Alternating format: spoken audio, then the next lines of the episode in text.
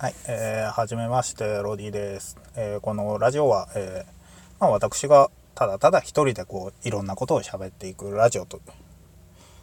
いうことで始めさせていただきました。えー、まあ、そんなんでちょっとでも楽しめればな、楽しんでいただければありがたいな、というふうに思います。えー、っと、まあ、早速、話は変わりまして、昨日ちょっと、えー、ドライブが好きなので、えーと、新潟県十日町市の方に行ってきました。えー、まあ行ったのは清津峡ですね。えー、えー、まあそんな清津峡し、えー、まあ4月30日、その平成最後の日になぜ清津峡か、えー、まあそんな理由は特にないんですけど、えっと、もともとその日本三大渓谷の一つとして数えられる清津峡に行ってみたかった。よっしゃ行くか。まあ実際天気はあんまり良くなかったんですけど、えー、まあそれもあって人が少ないんじゃないかなっていうふうに思ったので、えー、まあ、今回そういうふうに選んだんですけど、えー、実際その清津峡渓谷トンネル、えこちらの受付が開始するのが、え8時半からなんで、え実際30分前ぐらいに着いたんですけど、え、もうすでに、えー、数名の人が、えー、まあさすが日本三大渓谷と言うべきか、えー、ディスるつもりはないんですけど、え、まさかその平成最後の日にこんなところしかも天気あんま良くねえのにこんなところに来んのなんかこんな早い時間俺ぐらいのもんじゃねって思ってたら意外といたんですね。10人くらいはもう先にいて正直あれ？っ てそういうふうに思ったんですけどね。えっ、ー、と実際その、えー、トンネルの中に入っていくと、えー、中はもう思ったよりも普通にトンネルでしたね。えっ、ー、となんかそのいわゆるこう洞窟っていうかこう炭鉱のこうゴツゴツした感じではなくきちんと整備されたトンネル。で、各地に、えっ、ー、と、この見晴らし場があって、えっ、ー、と、が3箇所ぐらいあって、そこでその清津峡の渓谷のその中上石中上石器でしたかね。えっ、ー、と、そういうちょっと六角形の柱になったようなその地形をこう楽しめるという風になってまして、えっ、と、そのトントンネルが、えっ、と、片道 750m、えー、その先その一番先の方に行くと,、えーと、もういわゆるこうインスタ映え的なこうスポットがあるんですよね。えーとまあ、常にこう水が溜まってて、えーと、そこででその先端のその水たまりの先端の方に行くとまるでこう水の上にこう浮いているようにこう映るといういやー、いかにもこれ狙ったなっていうそんな感じのがあってね、えっ、ー、と、実際天気がそんなに良くなかったので、天気良かった時に見ればもっと綺麗なのかなっていうふうに思ったんですけど、実際その、雨が降ってた割に水が濁ってなかったので、思ったよりこう、綺麗だったなっていうふうに思います。えっ、ー、と、そうですね、そう、まあその後、えっ、と、その後、まあ、十日町市どうせだったらいくつか回ってみようということで、えー、そこの後、ちょうどお昼ちょっと前ぐらいに、えー、美人林というところに行ってきました。まあ、こちらはそう、あのね、まあ、日本三大林なんてあんのかどうか知りませんが こちらは、あの、ブナ林ですね。えっ、ー、と、その、ブナの立っている姿が、えー、まあ、美人が立っているかのように、こう、スラッと立っている。っていうふうに言われていてそういうふうに名が付いたらしいです。はい。えー、定かでございますので調べてください。えっと実際そそっちへ行ってみるとあのこちら思ったより人がいましたね、えー、もう高いこう一眼レフを持ったカメラマンが数名こう数名いたり、えまあ、バードウォッチングをしようというカップルがいたりして、えー、そのカップルを今すぐ殴りたいっていう この独り身からしたらね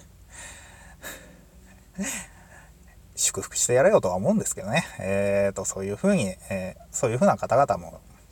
いらっしゃいました。実際そのブナ林は、やっぱりその、まあ5月、これから新緑の時期になってくるのか、えー、やっぱりそういう、深い緑じゃなくて、こう、黄緑色というか、こう、鮮やかな、明るい緑がものすごく綺麗だったんです。こちらもやっぱり青空が入ると、ものすごい綺麗なのかなっていう、もしかしたら昔の人たちはこういう、ね、えー、こう、スラッと立ってるブナ林がもしかしたらこう昔の見返り美人図にみんな見えたのかもしれない。いや、見えねえな。俺は見えねえな。そんな風に、えーと、まあ散歩としては結構歩いたかなっていう、実際そんないい疲れを感じながら行っていました。で、十日町は実際、あの、僕自身こう、昔十日町行ったんですよね。その時は、あの、行きたかった喫茶店があったんですよ。もう名前言ってしまうと、田中熊吉さんっていう喫茶店があって、もう昔話をしますと、えっ、ー、と、まあ、とある日、仕事が、まあ、平日だけど休みが取れたので、えっ、ー、と、そちらに行ってみよう。田中熊吉さんに行ってみようって言って、行って、もうその時10年くらい前だから、もうスマホも持ってません。あの、携帯のこう、えー、ナビサイトですね。それをこう、見ながらこう、うろうろうろうろこう歩いて、あれ？あれ、どこだ？って言ってるうちにこう、雨が降ってきたんで、えー、その、ちょっとこう、雨宿りをしようって言って、そこ、まあ建物のこう軒下にこう入らせてもらってちょっと確認してみたらあれ？ここってもしかして、えー、ここじゃねえかっていう風になったんですよね。えー、なんで気づかねえのかなって思ったら、えー、その扉の前に、えー、定休日って書かれてました。嘘ーって思ってえ えーこんなことあるんだねって思って、えー、今回リベンジしに行ったんですよ。その田中熊吉さん、えー、リベンジしに。今度は、あの、まあ実際十日町行って、その美人林の後に、じゃあ、リベンジしよう。よし、今回は下調べするぞ。まあ、まあね、こう、休、休日だから空いてるはずだろうと思って調べたら、空いてなかったんです。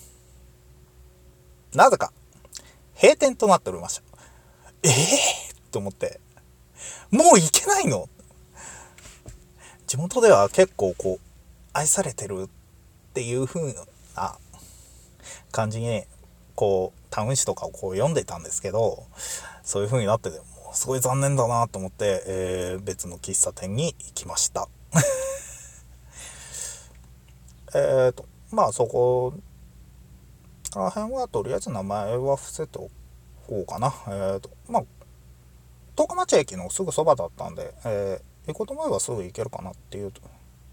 ふうな感じなので、えー、コーヒーがすごく美味しくて、ケーキ屋さんにこう併設されてたんでね、えっ、ー、と、そんなか、そんな感じで、なんかケーキも美味しいんだろうなって思ったんですけど、僕自身お腹いっぱいだったんで、コーヒーだけいただいて帰りました。